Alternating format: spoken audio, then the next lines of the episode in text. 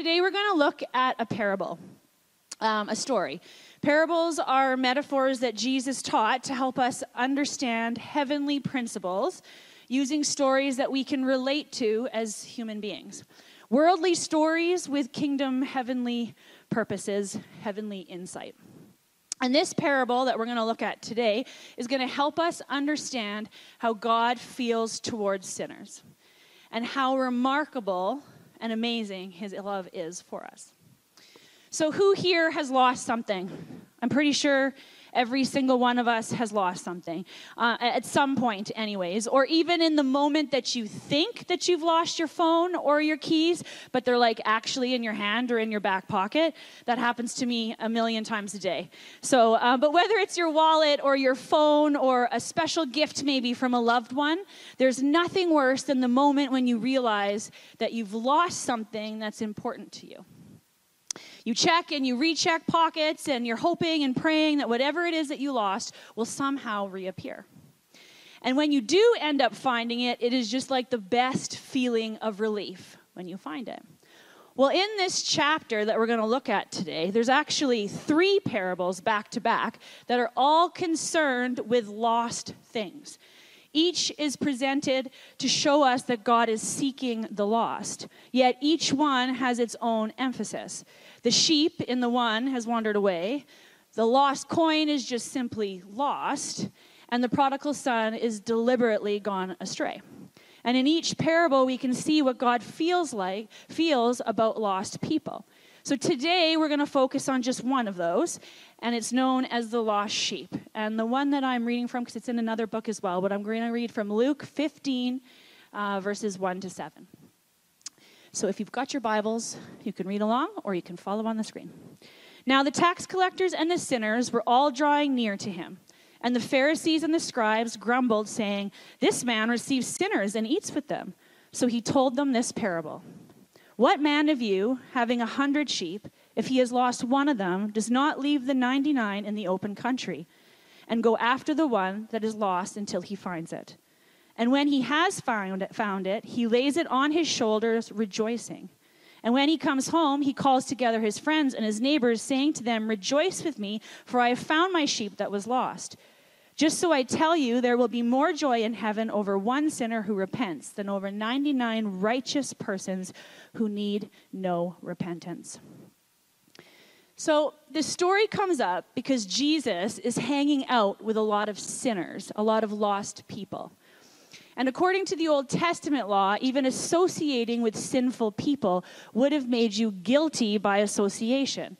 And, and it wasn't just about having a bad reputation, but you could literally be seen as unclean to God when you were hanging around these sinful people. But here is Jesus who's fraternizing with sinners, hanging out with tax collectors. And tax collectors and other sinners would come and they would listen to Jesus. People in this day and age despised tax collectors. So I guess not much has changed there, but tax collectors were especially despised because they represented an oppressive Roman government that ruled over the Jewish people. And so these were Jewish men who collected taxes on behalf of the Romans. And so it kind of felt like a betrayal to start with. But then they would also collect extra taxes and they would pocket some of the difference, some for themselves. So they were hated among the Jewish people. And then there's notorious sinners, people who didn't even pretend to follow the religious law of the day. People that were sinners, tax collectors, they could be outcasts, prostitutes, gangsters, whatever you want to call them. They were drawn to Jesus. There was something about him that attracted sinners rather than repelling sinners. And I think these notorious sinners were attracted to Jesus because notorious sinners have kind of tried everything else. They've experienced every other vice and substance and pleasure and found that these things still left them empty at the end of the day. So Jesus came along, the living water. He started to teach the truth. He begins to quench a thirst that they realize they have, and they're drawn to him. Something is different about Jesus. But these Pharisees didn't like this. And the Pharisees, if you aren't aware, are a group of basically religious guys. Okay? They practice the religious laws of the Old Testament very devoutly. And they're not necessarily bad guys because they do get a pretty bad rep. I think there was most likely some Pharisees that had really good hearts. But the thing is, most of these Pharisees were so wrapped up in the rules that they missed God's heart towards people. And they saw these sinful people hanging out with Jesus. And they thought that Jesus was supposed to be this religious leader. So, how can you let them, these sinners, hang out with you? How come you're eating with them? Like, eating together is a personal and an intimate thing. How come you're hanging out with all of these people? So then Jesus tells the parable of the lost sheep that we just read to help us understand God's heart towards sinners. Now imagine now I would imagine, I can't say 100% for sure, but if these Pharisees and scribes were any students of the Bible, which I imagine they were based on what we read about them, when Jesus gave this parable, it was most likely familiar to them. Something was familiar about what he was saying that's what's so crazy about everything that jesus says is it lines up with the old testament it's crazy so they may have thought oh this rings a bell or uh, sounded familiar right and if they thought that they would have been very good students of the old testament because in ezekiel 34 Ezekiel was a prophet, and God pictured himself through the words of the prophet like this. I'm not reading all of 34, I'm just going to read some verses from it. For thus says the Lord God Behold, I, I myself will search for my sheep and will seek them out. As a shepherd seeks out his flock when he is among his sheep that have been scattered. So I will seek out my sheep, and I will rescue them from all the places where they have been scattered on a day of clouds and thick darkness. And then to 16, I will seek the lost, and I will bring back the strayed, and I will bind up the injured, and I will strengthen the weak, and the fat and the strong I will destroy I will feed them in justice. And then verse 22 I will rescue my flock, they shall no longer be a prey.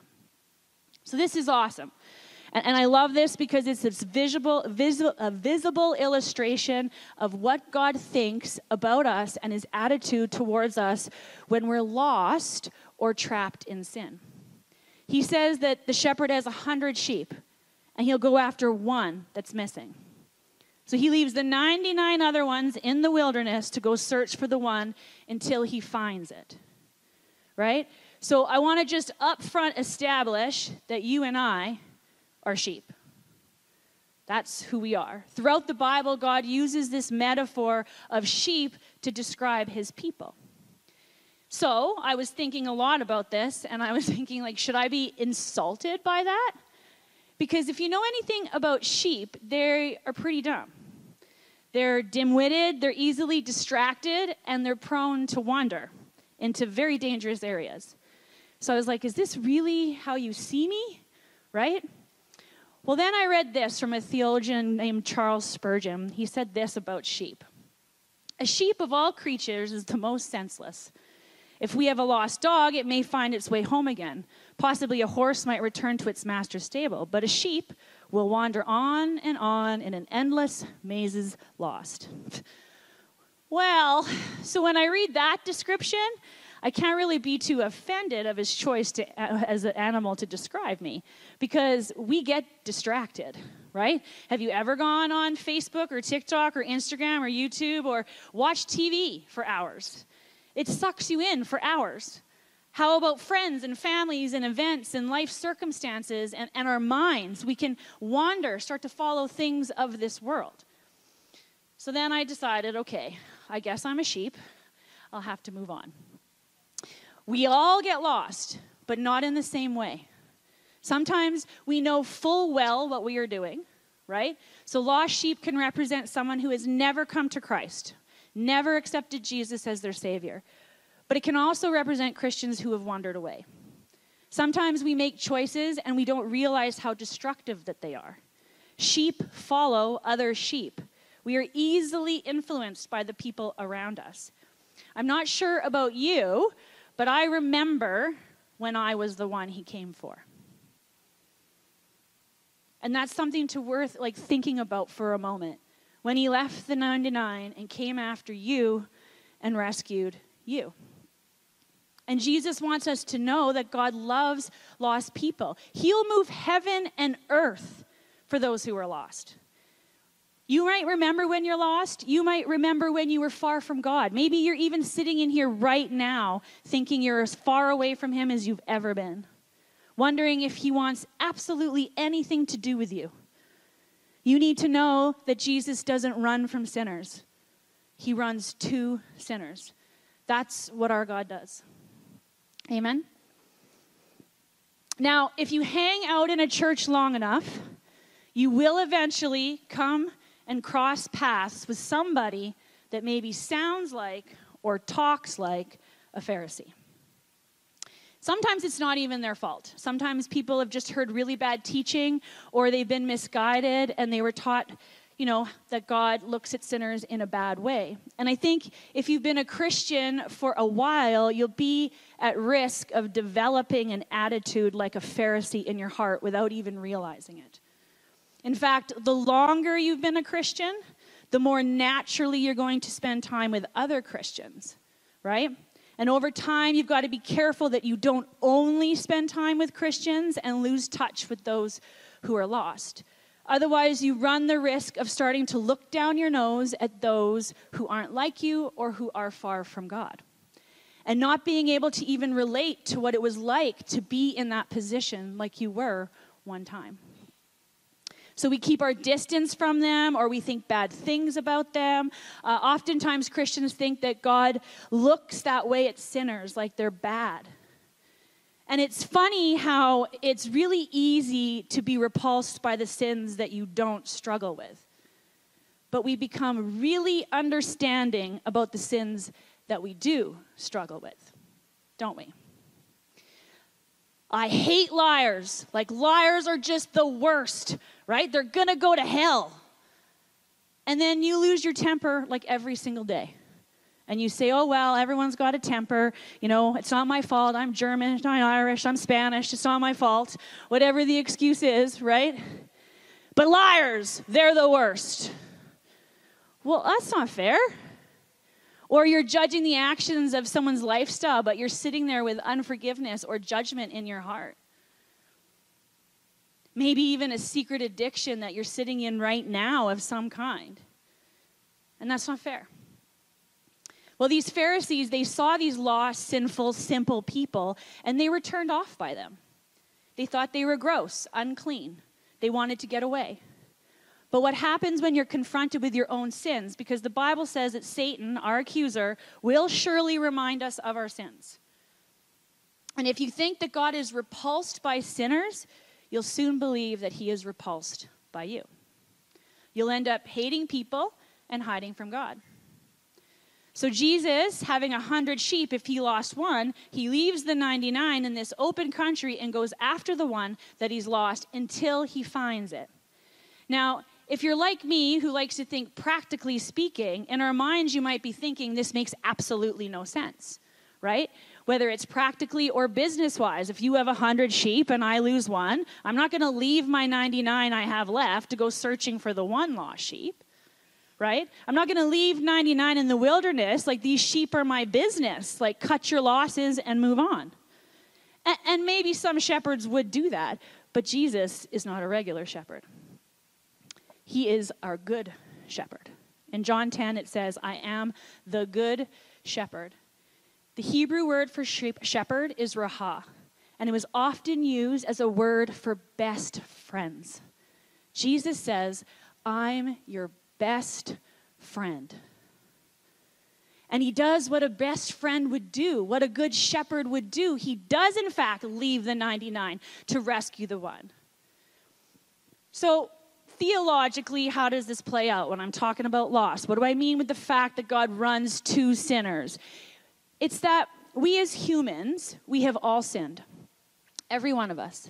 The Bible says nobody was born innocent and lived a perfect life. We all have a sinful nature. We all mess up.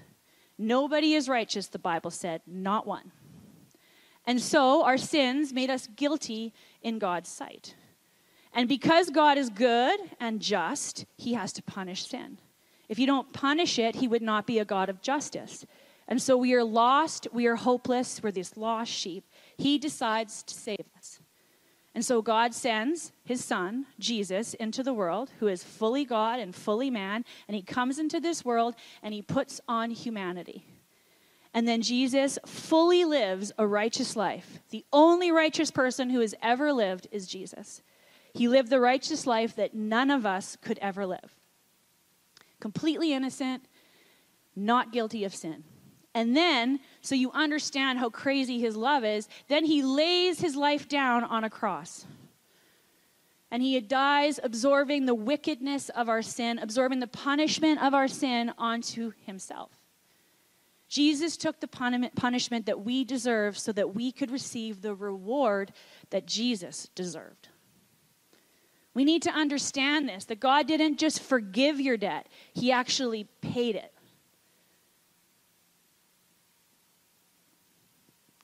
When you think about that, because God knows everything that ever happened, He knows everything that's ever going to happen.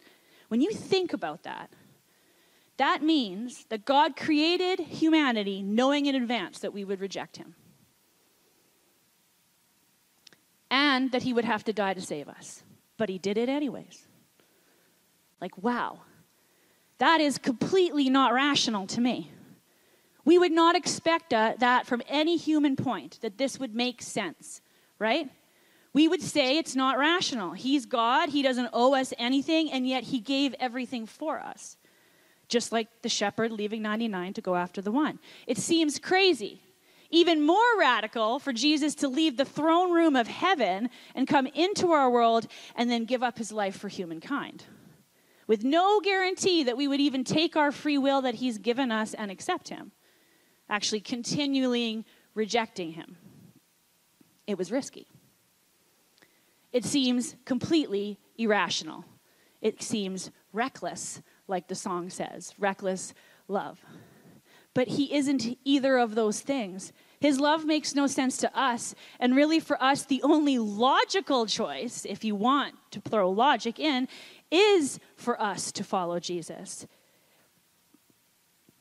if you're far from God, like the prodigal son was in his story, the Bible said that the prodigal son, he came to his senses. He realized that he couldn't save himself, that he was making himself miserable. So the only option he had was to serve God and turn his life over to him. I read this quote from a philosopher named Blaise Pascal, and this is what it says A rational person actually should live as though God exists. If God does not actually exist, any person will have only a little loss in how they live their lives, some pleasures and luxuries that might be given up to satisfy the director of faith. Whereas they stand to receive everything as represented by heaven and avoid infinite losses, eternity in hell, being separated from God. So the only logical choice is to choose God. It's, it's rational for us to choose God. It makes sense. It's crazy to not choose Jesus, whereas it's crazy for Jesus to love us. God's love for us maybe is irrational, right? But he's irrationally in love with you, something we can't even begin to understand. He does what, um, what doesn't make sense in pursuit of you, because he loves you. God isn't afraid of sinners. He's not trying to get away from sinners. So, as Christians, we don't live our lives like sinners have to stay away from us. Religious people run from sinners, legalistic people run from sinners. Jesus conquers sin as our Redeemer and runs to sinners. We have to keep that in mind. He's always pursuing, he's always seeking and saving the lost. That's the business that he's in. In our parable in verse 5, it says, And when he has found it, he lays it on his shoulder, rejoicing. If I had to chase me, I would probably be coming up with, to me with a rolled up newspaper, wanting to smack me over the head over and over and over again. because after he chases my hard headed self down, laying his life down for you before you can even appreciate it. When he found you, he did not greet you with a backhand, a curse, or a rolled up newspaper. Instead, he lifts you in his arms and he celebrates the fact that he found you, joyfully and rejoicing as he carries you home on his shoulders. This tells me that Jesus doesn't beat sinners down, he lifts sinners up. That's what God does. And I think about how often, myself included, that have carried around these burdens feeling guilty that they've let God down again or in the past, expecting that God is so disappointed in them. Maybe feeling like God is angry at them and disappointed, who's looking to make us pay for our sins. And that's the way a lot of religions depict God, but that's not what God does. The good shepherd doesn't beat the sheep down, he's already been beaten for the sheep. He's not looking to make us pay back because he's already paid us for paid for our sins. And I don't know about you, but maybe you've gone through some hard times in your life. I'm thinking everybody. And you've asked yourself, is God punishing me for my past sins? What, what have I done wrong here? Why are you punishing me? And I think so many of us ask this question Is God punishing me for what I did in the past? And I'm not saying that there isn't consequences that happen because of our actions, because there is. But He is not punishing you. That's not what He does. He's already paid the price for your sin. He's not mad at you. He's not mad that He has to chase you. He's celebrating the fact that He found you. So I want to look at John uh, chapter 10, verses 11 to 16, about what it says about our good shepherd. I am the good shepherd. The good shepherd lays down his life for his sheep. He who is hired hand and not a shepherd, who does not own the sheep, sees the wolf coming and leaves the sheep and flees. And the wolf snatches them and scatters them. He flees because he's a hired hand and cares nothing for the sheep. He's comparing himself to a hired hand, the worker who would give up when things got tough. But Jesus is different. He's the good shepherd. And when things get difficult and your relationships are strained, he doesn't just give up. He sees the wolf coming and he stands by your side. You need to know this. If Jesus loves you enough to die for you, that he loves you too much to stay mad at you. He's not mad at you. He's not mad at you for what you've done. He's not mad at the sins that you committed this week. He celebrates that you're in his arms. He's not looking to beat down the sheep. He loves the sheep. He takes care of the sheep. He doesn't want to hurt us. He came here to heal us. He came to heal our hearts, our souls, our, our minds, our bodies. And when we do wander away, which happens, even once you're a Christian, we are going to still struggle with sin, right? When we do wander a little bit off course for where God wants us to be, and maybe some of you are thinking, oh man, I'm like way off course here. Like I'm so far off course. Well, you know what God thinks about you? He loves you. He's not looking to come after you and to punish you, He's ready for you to come home. He's pursuing you. He, he lifts you up with joy and carries you home. That's what he does. He doesn't punish us, He doesn't beat us down. He lifts us up because He's the good shepherd, He's our best friend. And then in verse 14, it says, I am the good shepherd. I know my own, and my own know me.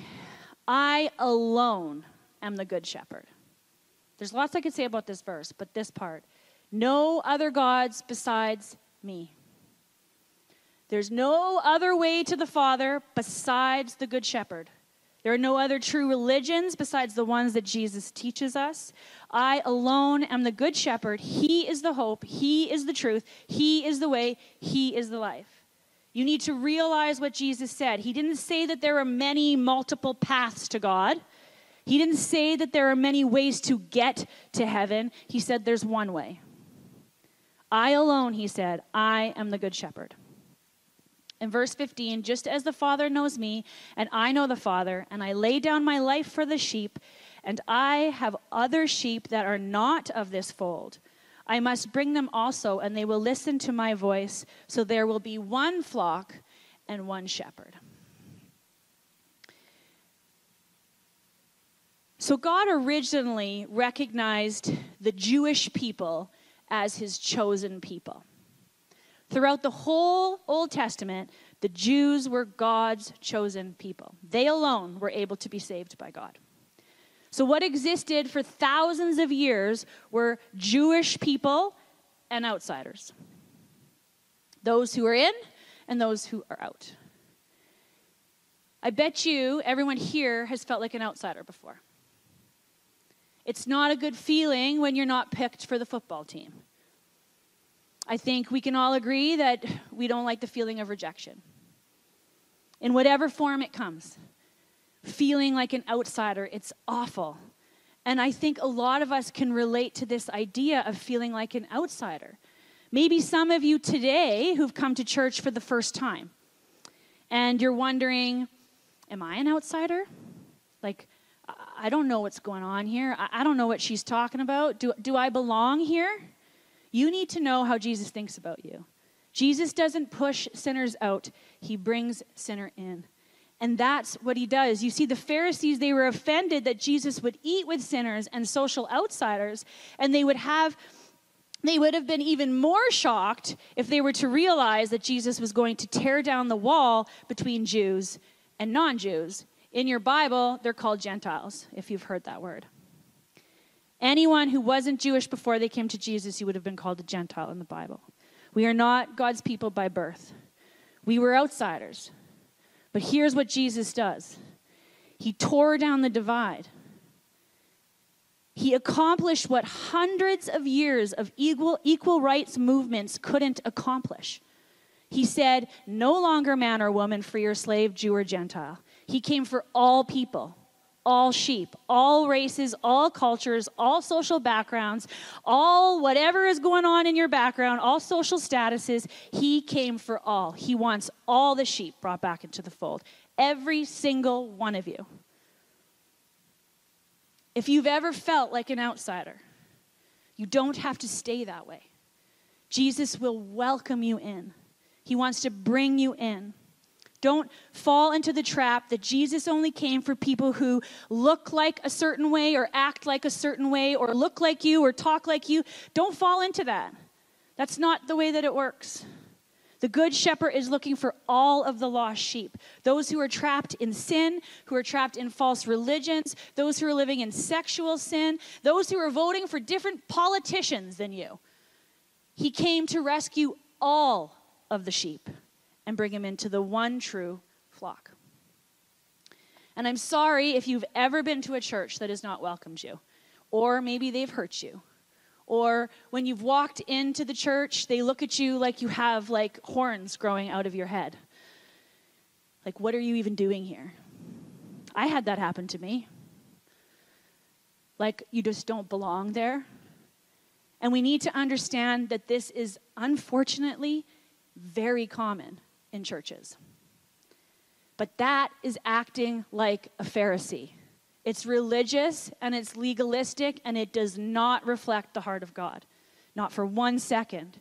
This church, Jesus' church, will always be a place where sinners are welcomed in and never pushed out because that's what God feels for sinners. And I know some people are here probably worried like, shouldn't you be telling sinners that they're sinners? Yes, yes, we should, and we will. At times it will come up as we discuss what the Bible says, as we speak the truth, but we can't be the Pharisees. We have to realize that the Holy Spirit is so much better at changing people's hearts than any of us are. It's true. The Holy Spirit is the one who transforms hearts and convicts people of sin. The transformation of the hearts and the minds, that's who does that. I can't do that. You can't do that. Pastor John can't do that. But our responsibility here is to teach the truth, and that we are committed to teaching the truth, even if it is uncomfortable, right? The truth will set you free. That's what they say. The church is not a club, a special elite, a well behaved group. It's a hospital for the broken. Jesus is also called our great physician. So, whatever you're sitting in here today, Whatever that looks like, whether someone knows about it, you don't know about, I don't know what's going on. God isn't pushing you out. He wants to bring you in. He wants to bring you in. That is what our God does. So the last verses of the parable. And when he comes home, this is the best part. He calls together his friends and his neighbors saying to them, Rejoice with me, for I have found my sheep that was lost. Just so I tell you, there will be more joy in heaven over one sinner who repents than over 99 righteous persons who need no repentance. That's good. That means for us who call ourselves Christians, we're doing our thing. We're trying to follow Jesus. We're doing good. We're serving. We're trying to spread the gospel. We're memorizing scripture. We're in the word. All these things we do. God's like, Good, that's really good, Yasmin. I'm proud of you. That's really good. That's what we should do. But when one lost sinner comes home, all of heaven and all of the angels throw a party. There is more rejoicing over one lost people who come, one lost person who comes home than over 99 of us Christians who are doing exactly what we're supposed to be doing. You realize that, right? In a couple weeks on September 9th and September 10th on baptism weekend, we have the opportunity to rejoice with all of heaven and all of the angels as we dunk people in this tank. That is exciting. So we've got to be careful as Christians that we don't walk around patting ourselves on the back like, good job, Yasmin, good job, good job. I'm doing real good. God, you should be so proud of me. I've grown so much this year and not even more excited about lost people coming to know Jesus. Because that's what heaven is celebrating the lost coming home, the lost being found. And that's what this church, us, need to be about until Jesus comes home. Amen? And yes, I have to say, we do want Christians to come here and to learn and grow. Like, I must say that. Like, if, if you're here, you're going to grow. If you show up and you read God's word and you're part of our church body and you serve and you're in a group, you will grow. You won't be able to help yourself. You will grow because you're planted in good soil and you're being watered. So you're going to grow. But we must be about reaching the lost. That's why we're growing as Christians, so we can become better and better at reaching the lost. Not so we can just sit around in our towers and feel good about how much I grew this year. It's to reach those who are lost so we get to rejoice with all of heaven. And there's one other thing I need to add, because somebody's probably thinking it. Understand when I emphasize God's grace towards sinners, it doesn't mean that we should become casual towards sin. God loves sinners, but He's not tolerant towards sin. And we have to make sure that we understand the difference. Sin is very serious to God. We don't want to look down our noses at sinners, but we need to understand and always remember that God, He does not want us to sin. It's so serious to Him that He died. Jesus paid the price for that. It's not a casual thing that we joke around, we laugh, we say a big deal this, oh yeah, well, I sin, you sin, we all sin, he's going to forgive us anyways, like it's no big deal. It is a big deal. And when people are far from God and trapped in sin, it's not cute or casual to God. He knows that that sin is causing them to go a direction that will ultimately lead towards destruction. So we have to guard our hearts against sin. In Proverbs 4:23 it says this, "Guard your heart above all else, for it determines the course of your life." So as Christians, we need to guard our hearts don't let sin creep into your lives. Jesus came to chase the sinners, but we need to guard our hearts and avoid putting ourselves in situations that might cause us to stumble. So guard your heart, but rest in God's grace. And then, so how does this work? Like, how am I supposed to do this? How do I love sinners without overlooking sin? Right? How can I be cautious and guard against sin, but not be a Pharisee? How do I do that?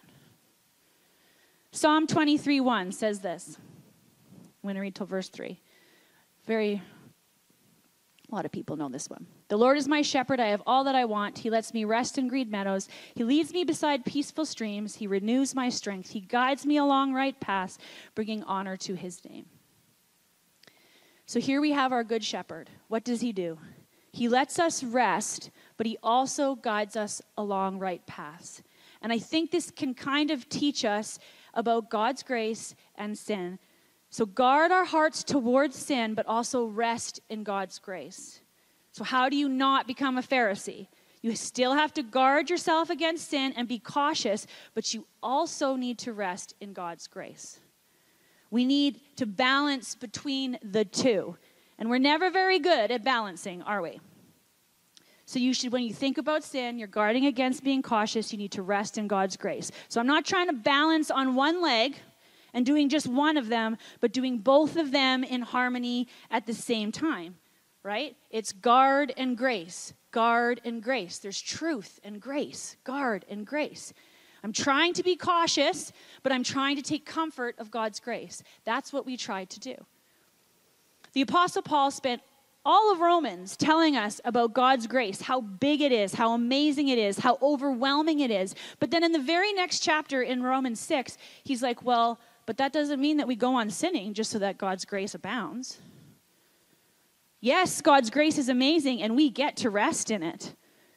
But we have to also be on guard for sin because he died for our sinful nature.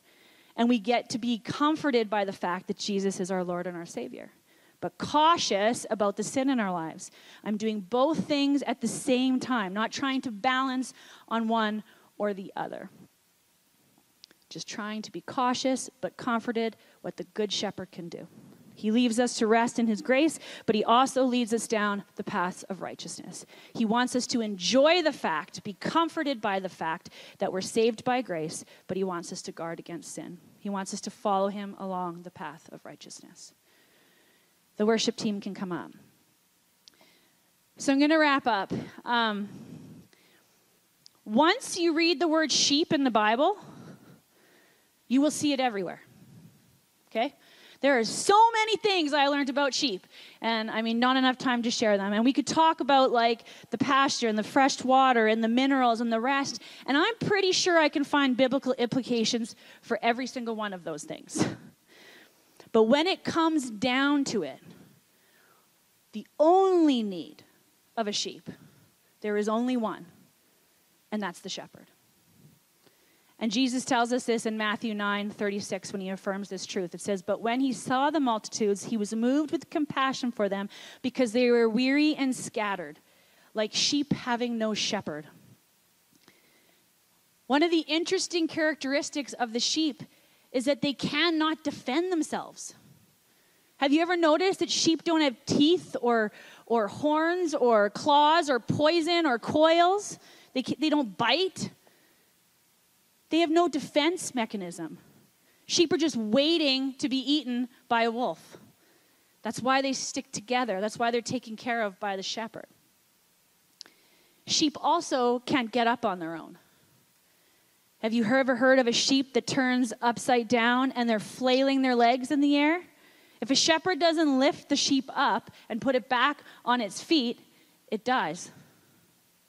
And I can think of a few times when I was flailing about. And I would have been in some serious trouble without the intervention of my good shepherd. He loves us enough to help us get us right side up. I understand now why God compares us to sheep. It's for a good reason. We would be a mess without him. And another interesting fact sheep are not meant to carry burdens. Have you ever seen a sheep get packed up on their back to carry things? They weren't meant to carry a heavy load. We're not meant to carry our burdens. In fact, we are to give Him our heavy load so He can carry it for us. Are you seeing all the sheep comparison? Right? We're starting to sound a lot like sheep. But we have a promise of a good shepherd, which is what makes this parable so beautiful. When we recognize how weak we are, we become how necessary it is that we depend upon the good shepherd we are vulnerable, but He is strong. That makes the difference. When a sheep is left to their own devices, they'll destroy the pastures. It requires the skill of the shepherd to take them into new pastures, to pay close attention to them at all times and be aware of their needs. God shows us that a lost sheep doesn't need to be scolded. I think that's what I love so much about it. It needs to be rescued. And that's what the shepherd does in this story. He leaves the 99 and finds the lost sheep and then carries him home on his shoulders. The best part the sheep doesn't do any work to get home. Did you hear that? The sheep doesn't have to do anything, any work to get home. He doesn't have to find the way. He just needs to rest on the shepherd's shoulders and he's carried home by grace. Amen. Will you stand with me? We are going to pray, and then Amanda and her team are going to lead us. So, Father God, I, I thank you that you are the Good Shepherd.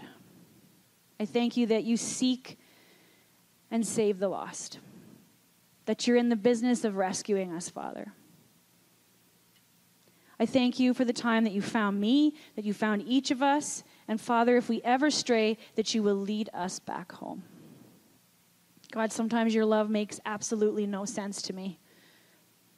That we're just absolutely not worthy of your love but you love us anyways, and I thank you for that, Father. I thank you that you not only love us, but you call us yours, your children. I thank you for receiving us like these lost sheep back into the fold. I thank you for seeking us and pursuing us and rescuing us and loving us. Thank you for showing us how much you value us, Father, that you would not leave us in a lost state, but that you actually come out to get us.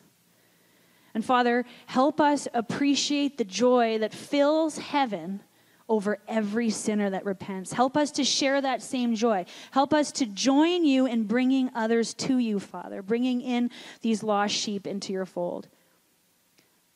Help us be about your business, Father. To love the things you love, to hate the things you hate.